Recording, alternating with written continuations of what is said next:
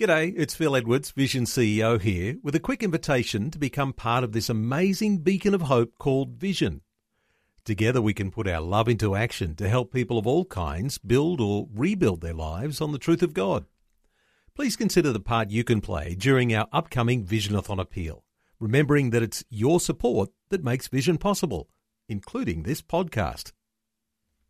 This podcast is made available by Vision Christian Media thanks to the generosity of our supporters. Your donation today means great podcasts like this remain available to help people look to God daily. Please make your donation to Visionathon today at vision.org.au. Today. Today. Today, Today with Jeff Vines, we are taking the gospel to the world. pastor, apologist, and Bible teacher. bringing people far from God near to God. We believe in one truth that will be delivered in love and compassion, connecting every one person to all that God has promised them.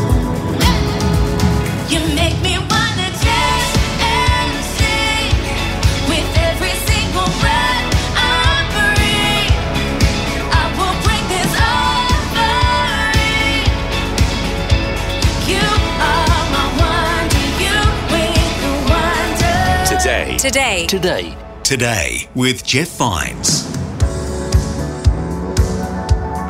Hello, my name is Bill, and welcome to Today with Jeff Vines. If you've caught the past few episodes, you'll know we're currently in a series called The Story. It's a look at the major stories of the Bible. Today's message is looking at Gideon's life, found in Judges chapter 6 and 7, and what we can learn from his walk with God through some trying times. You can find this series and more messages wherever you subscribe to podcasts. Let's hear from Pastor Jeff now. This is Today with Jeff Vines.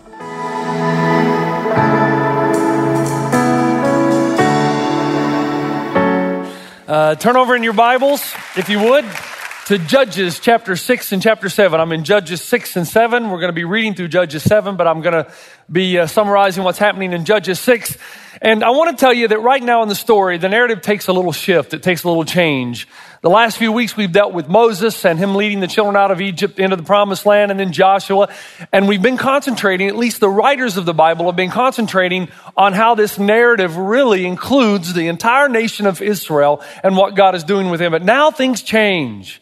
Things change and they really start to focus away from Israel as a whole onto one man named Gideon. And here's why this narrative is so important because it appears as though God wanted us to understand how he's going to work with us in the worst possible scenarios of living. It's like he wanted to express to us when you get into a situation where the rug is pulled out from under you, where the odds are against you, where the bottom is dropped out, where there's no hope, where the odds are heavily stacked against you, this is the way I'm going to work with you. And so he gives us six principles by which we are to live when we find ourselves in a situation where, again, there's no rhyme or reason to what's going on in our lives. The odds are heavily stacked against us, and we have no idea how it's all going to turn out. And these six principles you see in the life of Gideon. So it's like we take a little pause here and God says, okay, stop for a moment. We've looked at Israel as a whole. Now let's look at you in your particular life. And here's the first principle by which we live. And it's to remember this, that God will use our difficulties to build our faith. God always looks for opportunities to build your faith because one of the things God wants to do in the course of your life is to build your faith in His faithfulness. And if He can give you little scenarios, little tests, where when things get tough, you continue to trust Him, then you will graduate to a difficult test, a more difficult test, a more difficult test. He wants you in a situation where He can send whatever He wants your way or allow whatever He wants to allow into your life, and you still trust in His faithfulness, which means you won't kick and scream and bail out. You'll stay in it until He's able to accomplish His purposes in you and in the world. So if I were to ask you, how many of you really want to do something fantastic for God? Now, I didn't ask you, so don't raise your hands. But if I were to ask you, and I want to say, how many of you want to do something fantastic for God? Now, if you raised your hand, that's good. As long as you understand something. If you want to do something fantastic for God, you're going to have to be willing to go into the wilderness. That's where God does his best training. Let me show you the wilderness Gideon is in. Think about what's happening. They've been in the promised land for a while now. They went through the Red Sea and Jericho, and now they've been living in the promised land, a land flowing with milk and honey. The problem is the milk and honey have become a distraction, and now God is an inconvenience. And so they turn away from God. Does that sound familiar, by the way? Isn't it interesting? The more blessings God gives us, the more distracted we are. You'd think we'd spend our time praising and worshiping, but how many to you, church is an inconvenience? You do so, but you don't really want to come. How many of you is God become an inconvenience? That's because there's too many things out there to do that He blesses you with. And so that becomes a distraction. So he becomes an inconvenience. The one who supplies you with all your blessings now is an inconvenience. That's what happens to Israel. And so God sends in a nation to discipline the people he loves. In this case, it's the Midianites and the Amalekites. They come in, and so the Israelites are hiding in the caves and the holes in the ground, and the, they're just hiding as if they were cowards because they're afraid of these Midianite warriors. After all, maybe they should be. There's 135,000 of them. 135,000 well trained warriors. And here's how they're attempting to defeat Israel. Rather than warfare, they're just waiting to harvest time. And when all the Israelites are ready to harvest their crops, the Midianites come down out of the hills like locusts, the Bible says. They're so numerous. And they come down and they burn all the crops. They're trying to commit genocide by starvation. They're just going to destroy all the crops of Israel and all the animals and all the livestock until finally they have no food to eat and they die off. They starve them out and then they take over completely and fully the land. So Gideon is in a bad way. And he's in this wilderness, and suddenly, one day while he's threshing wheat in the wine press, he's got one eye on the wheat.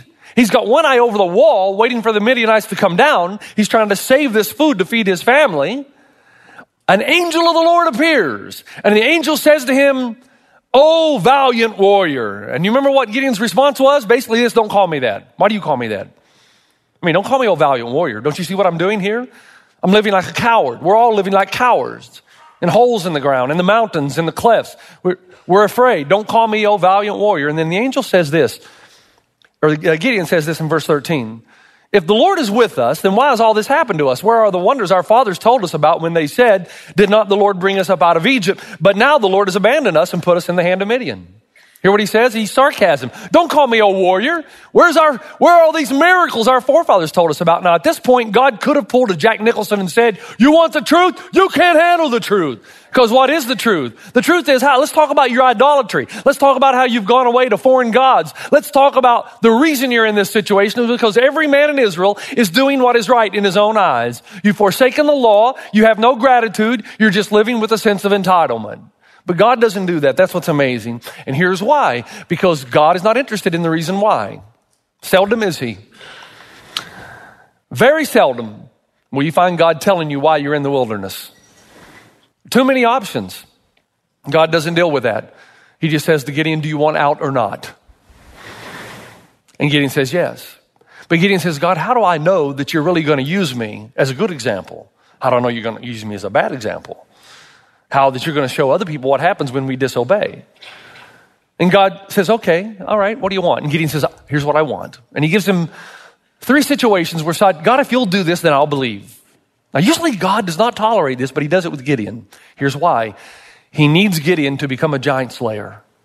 He needs Gideon's faith to be built so much in God that he will do exactly what God asked him to do without question. So he's a little patient with Gideon. He says, okay, what do you want? And Gideon lays out a fleece. And he says, No, what I want, God, is when I wake up in the morning, I want there to be dew on the fleece, but dry all around the ground. He wakes up, and it's exactly what happened, but it's still not good enough for him. I guess he's thinking, Well, God had 50 50 chance of getting that right. So, God, tomorrow when I wake up, I want it to be dry on the fleece and dew on all the ground around. And God says, Okay, and he does it, but not one time does God reprimand Gideon because God is trying to build his trust in God's trustworthiness. Think about it. How do you, how do you train somebody to slay a giant? You got to send them in the wilderness. You got to throw them into the fire. Test after test after test and see how they respond. Remember what King Saul said to David when David said, I can take out Goliath? And King Saul said, What makes you think you can take out Goliath? And David responds, This is in 1 Samuel 17, verse 37. He says, The Lord who delivered me from the paw of the lion and from the paw of the bear will deliver me from the hand of the Philistine. And Saul said to David, Go and the Lord be with you. David said, I know I can take down Goliath. Why? Because when I was in the wilderness, I faced a bear. God gave me the power. I faced a lion. God gave me the power. So this, this heathen Philistine's no problem for God. Notice no problem for God. God had gotten David to understand the battle does not belong to David, it belongs to God. And God wants to get you to the point that you understand this battle is not yours, it belongs to God. He knows every situation around it, He knows every contingency. And in order to do that, He's got to put you in situations where the rug is pulled out from under you, where you've got nowhere to turn other than to God, where the odds are so heavily stacked against you, the only way you can be victorious is God. When He does that, then you're ready for graduate school. You're ready to go on to the next level where God can use you to do tremendous things. God will take advantage of every opportunity, I'm telling you, in your life to build our faith and every opportunity to demonstrate His faithfulness to His Word. That's not all. While you're in the wilderness, God will also, number two, often require you to do things that seem to be unreasonable. This is why God is building your faith. He'll often require you to do things that seem to be unreasonable. Let's think about it. 135,000 Midianites, 135,000 well trained warrior Midianites, 32,000 Israelites. They're a bunch of farmers. Now, I'm not good at math, so you're going to be patient with me. Nobody sent me an email about how I got this wrong, but I think that's about a four to one odd. Four to one odds. So Gideon probably thinks to himself, okay, there's 135,000 well-trained warrior Midianites. We're 32,000. That's four to one odds. But God's going to have a staff meeting with me and give me the secret weapon. And God calls a staff meeting in Judges chapter 7, verse 1. In the morning, early in the morning, that is, Jerubbaal, that is Gideon, and all the men camped at the spring of Harod. The camp of Midian was north of them in the valley near the hill of Moreh. The Lord said to Gideon, You have too many men to deliver Midian into their hands. Now, you, you put yourself in Gideon's place. Hold on. God, is this the new math? It's 135,000 to 32,000. Last time I looked, that's a four to one odd. What do you mean I have too many men? God said you have too many men. He says, I want you to take the men that you have left and I want you to give them a test. Now think about from Gideon's perspective. You want me to do what? What, what are you doing? God's building his faith. Just trust me. I want you to take the men. I want you to give them two tests. Take them down in the valley. First thing I want you to do is I, I want you to line them up and say, okay, men, how many of you are afraid? Now, the reason God did this is because in Deuteronomy 21 through 3 and verse 20, I won't read that right now, but God gave them clear instructions about how to face the enemy. God said, When I tell you that I'm going to give you the victory, I don't want you to be afraid because the battle belongs to God. And if you're afraid, go home because fear is contagious. One coward breeds another coward. And if you think that I'm not in charge of this war, you're going to be afraid. And if you're afraid, you won't, you won't follow my rules. You'll, you'll try to take control yourself. And I don't want you, I don't want you. I can't use you. Go home. Gideon said, How many of you are afraid? 22,000 raised their hands. He said, Pack up your duds and go home. 22,000. You think about this for a moment. 22,000. Now we're down to 10,000 versus 135,000. Now that's 13 to 1 odds but he's not finished yet. By the way, just let me just say something quickly. Sometimes I'll talk to my staff, God's staff, but I'm the shepherd here. And I'll say to them, hey, if you don't believe we can have a fully devoted follower of Jesus in every home, if you don't believe that God still does miraculous things in the lives of people, if you don't believe that God can cure addictions, you don't believe that He can bring marriages back together, you don't believe that He can bring people and children who are far away back to Him, then pack up your stuff and go home. Don't work at this church. Don't work here for a paycheck. Be here because you believe in something bigger than yourself. If you don't believe that God can do incredible things, that there can actually be a fully devoted follower of Jesus in every home, then pack up your stuff and go home. Fear breeds fear. Cowards breed cowards. God said, go home. Now, God's not finished though. He says, okay, you got 10,000 left. I want you to take them down to the spring of Harod. And he said, as you go down to drink, I want you to tell the men to take a drink, and I want you to be very careful and watch the way they drink. He said, some men are going to get down on one knee, and they're going to have their hand on the sword here, and they're going to take their hand, and they're going to lap up water out of the spring and bring it to their mouths. He said, I want you to take note of every man who does that. Then there's going to be an entire group, a different group of men, who are going to get down like a dog on all fours, and they're going to drink the water, lap it like a dog with their tongue. I want you to pay attention. I want you to number those men too. And God said, Gideon, every man that gets down and laps the water like a dog, tell them to pack up their duds and go home. 7,700 men got down like dogs and drank the water. And Gideon said, Send them home. That leaves 300 men. Surely there must be some mistake. 300 against 135,000. Again, my math's not that good, but I'm thinking what? 450 to 1 odds. Now let's look at this for a second. Why did God ask him to do that? Why did he ask him to do that? Why would he say, take him down to the spring? Well, the spring was right near the enemy camp, very close, the spring. And and it's a powerful metaphor because here's what God is doing.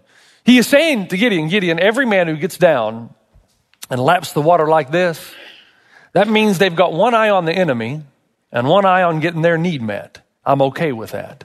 But everybody who gets down on all fours and laps like a dog, they're taking their eye completely off the enemy. Their hand is off the sword.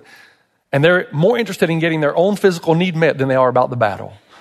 He said, I don't want them if they're not serious about the battle. Tell them to pack up their stuff and go home.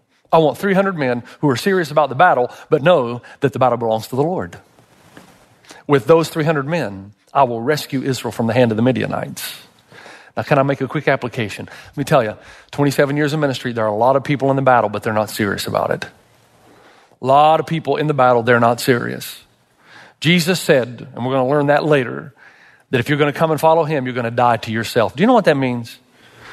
That means at any point in your life that God requires anything from you at all, you give it to him. He might even ask you to give up something that's not really morally wrong. It's just that he needs it for the advancement of his kingdom. And when you die to self, that means your kingdom's not the most important thing, his kingdom is. And whatever he asks you to give up, because he's now the general of your life, remember Joshua? Whose side are you on? What did Jesus say? No, no, no, no. Whose side are you on? Am I the general of, the, of your life? You're in service in my army. I'm not in yours. It's not my place to get involved in your agenda. It's your place to get involved in mine. Do you understand that? A lot of people in the battle not serious about the battle because when you're serious, whatever God requires, whatever He requires, whatever He requires, you willingly give it up for the sake of the kingdom.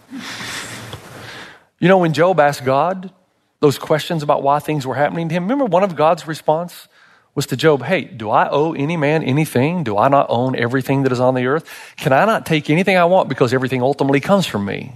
You see? Everything under the heavens belongs to God.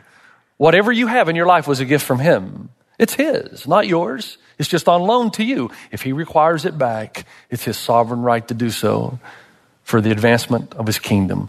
The question is, have you died to yourself? Man, I could go on and on about that's a sermon in and of itself. What do you have? What are you holding on to that God, you know in your heart, asks you to give up, but you won't give it up?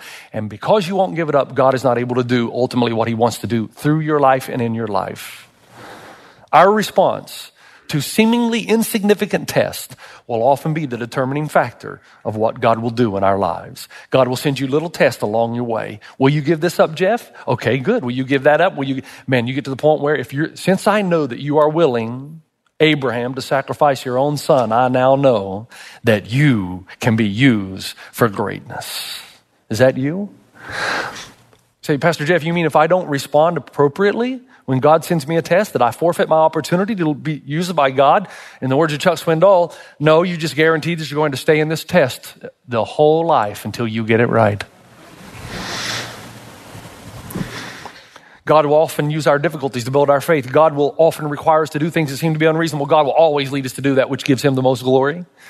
God is about His glory, and He's not going to share His glory with anybody. It's not that He needs it to make Himself feel better. It's just when you're as good as God is, and you understand how His glory works, you'll understand that God will always lead you to do that which gives Him, not you, the most glory. Verse 2, He said, Gideon, you have too many men to deliver Midian into their hands in order that Israel may not boast against me that her own strength has saved her. You see what God does in the, in the valleys of the wildernesses of your life? You think about it. He says, you know, if you guys have four to one odds and you win, you'll come out and say, man, we were outnumbered, but look what we did. If the odds are 13 to one, still you're going to say, our wisdom and our power and our strategy gave us the victory. But man, when the odds are 450 to one, I mean, this is hand to hand combat. 450 could just walk up on one and beat him to death, right? When it's 450 to one, the only way to be victorious is God. And that's what God is interested in your life. Put you in situations where you know the only way you can get out is God. That way He gets the glory. You know, when we lost our first child in Africa in the car accident, I've shared that story. And I saw my wife walk up in a, uh, uh, on the weekend service. Uh, and I saw these African, these Shona women in the Shona culture in Zimbabwe who had been taught that if you lose a child, it's because God has cursed you and turned his back from you. And I saw my wife, the pastor's wife, they saw her stand up and say that God loves her now as much as he did before, and that she loves God and everything she has belongs to God and God has not abandoned her. And to see those African women just come to Christ in droves, how powerful that was, more powerful than three years of sermons I'd preached, then I realized that it is God's special. It is his forte to take a disadvantage, turn it into advantage, and use it for the glory of God. And that's what he wants to do in every situation of our life. You know, I don't know what God causes and what he allows. I'm not that smart. Neither are you. No pastor is. We're never given an answer. We're never given an answer why we're in the wilderness. There's too many possibilities. But we are told that this same God takes that wilderness, builds our faith, requires us to do something. Sometimes it seems to be unreasonable, but will always lead us to do that which gives him the most glory, not us. Isn't it true that in our abundance, God seldom gets the glory. Come on. That's the problem with America right now. Now be careful. I love this country. I, I, I, bleed red, white, and blue. But the reason we are drifting from God is because we're fat. We got milk and honey. God has blessed us and they've, became, they've become distractions. So God is an inconvenience. There are some of you right now that are thinking of all the things you could be doing rather than being here. It's, eh, you know, that's not a judgment call. It's just, it's natural. It's what happens when you have so many distractions. And the best thing God could do for us is to remove the distractions. And sometimes He will. Maybe not in an entire country, but maybe in a person's life that He wants to use. If He's going to use you, He's got to remove them. While in abundance, God seldom gets the glory. In deliverance, God gets praised. But the problem is, deliverance and oppression are inextricably tied together. You can't have one without the other. And so God allows times of oppression that He might deliver. And as He does, we glorify God. Let me give you two quotes that have spoken to me. They're totally separate quotes, but I think they're related.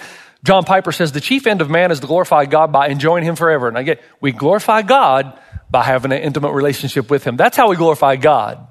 We seek Him to know Him. But Henry Ward Beecher says tears are the telescope by which men see far into heaven. Now let's think about those two things together. I don't like the example of saying that we Christians are magnifying glass. I don't like that because that, that is to take something small and make it larger. That's not what we do with God. We're more like telescopes. We take something that is large and vast and bring it near so that people can see the glory of God. Henry Ward Beecher says that tears are the telescope. Something happens in us in our pain where God comes near. And when God comes near and intimacy occurs, then God is glorified because we are enjoying His presence. And when we enjoy His presence in the midst of our tears, guess what happens? People around us see the power and the glory of God on us.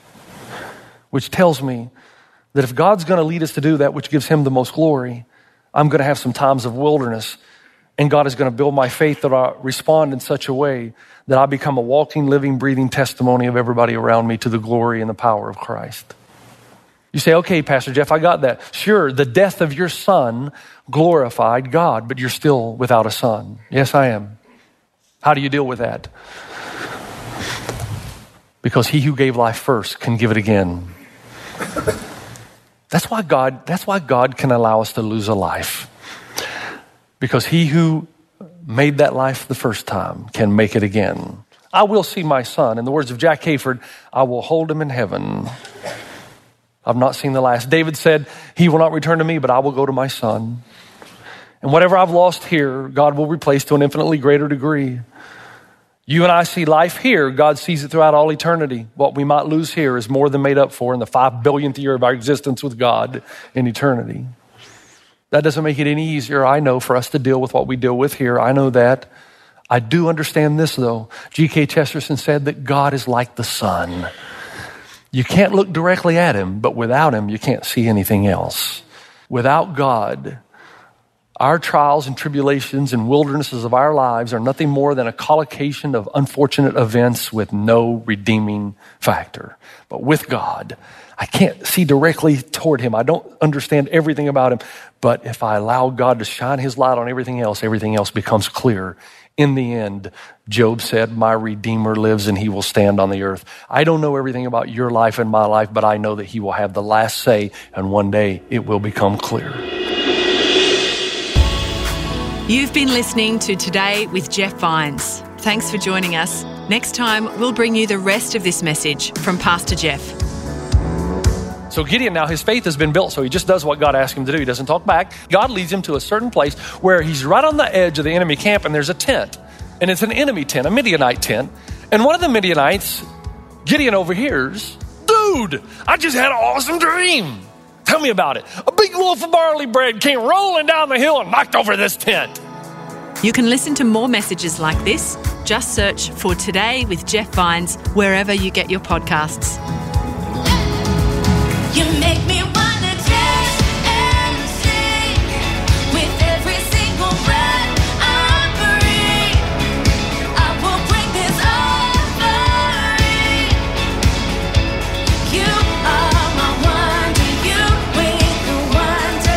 Today. Today. Today. Today with Jeff Vines.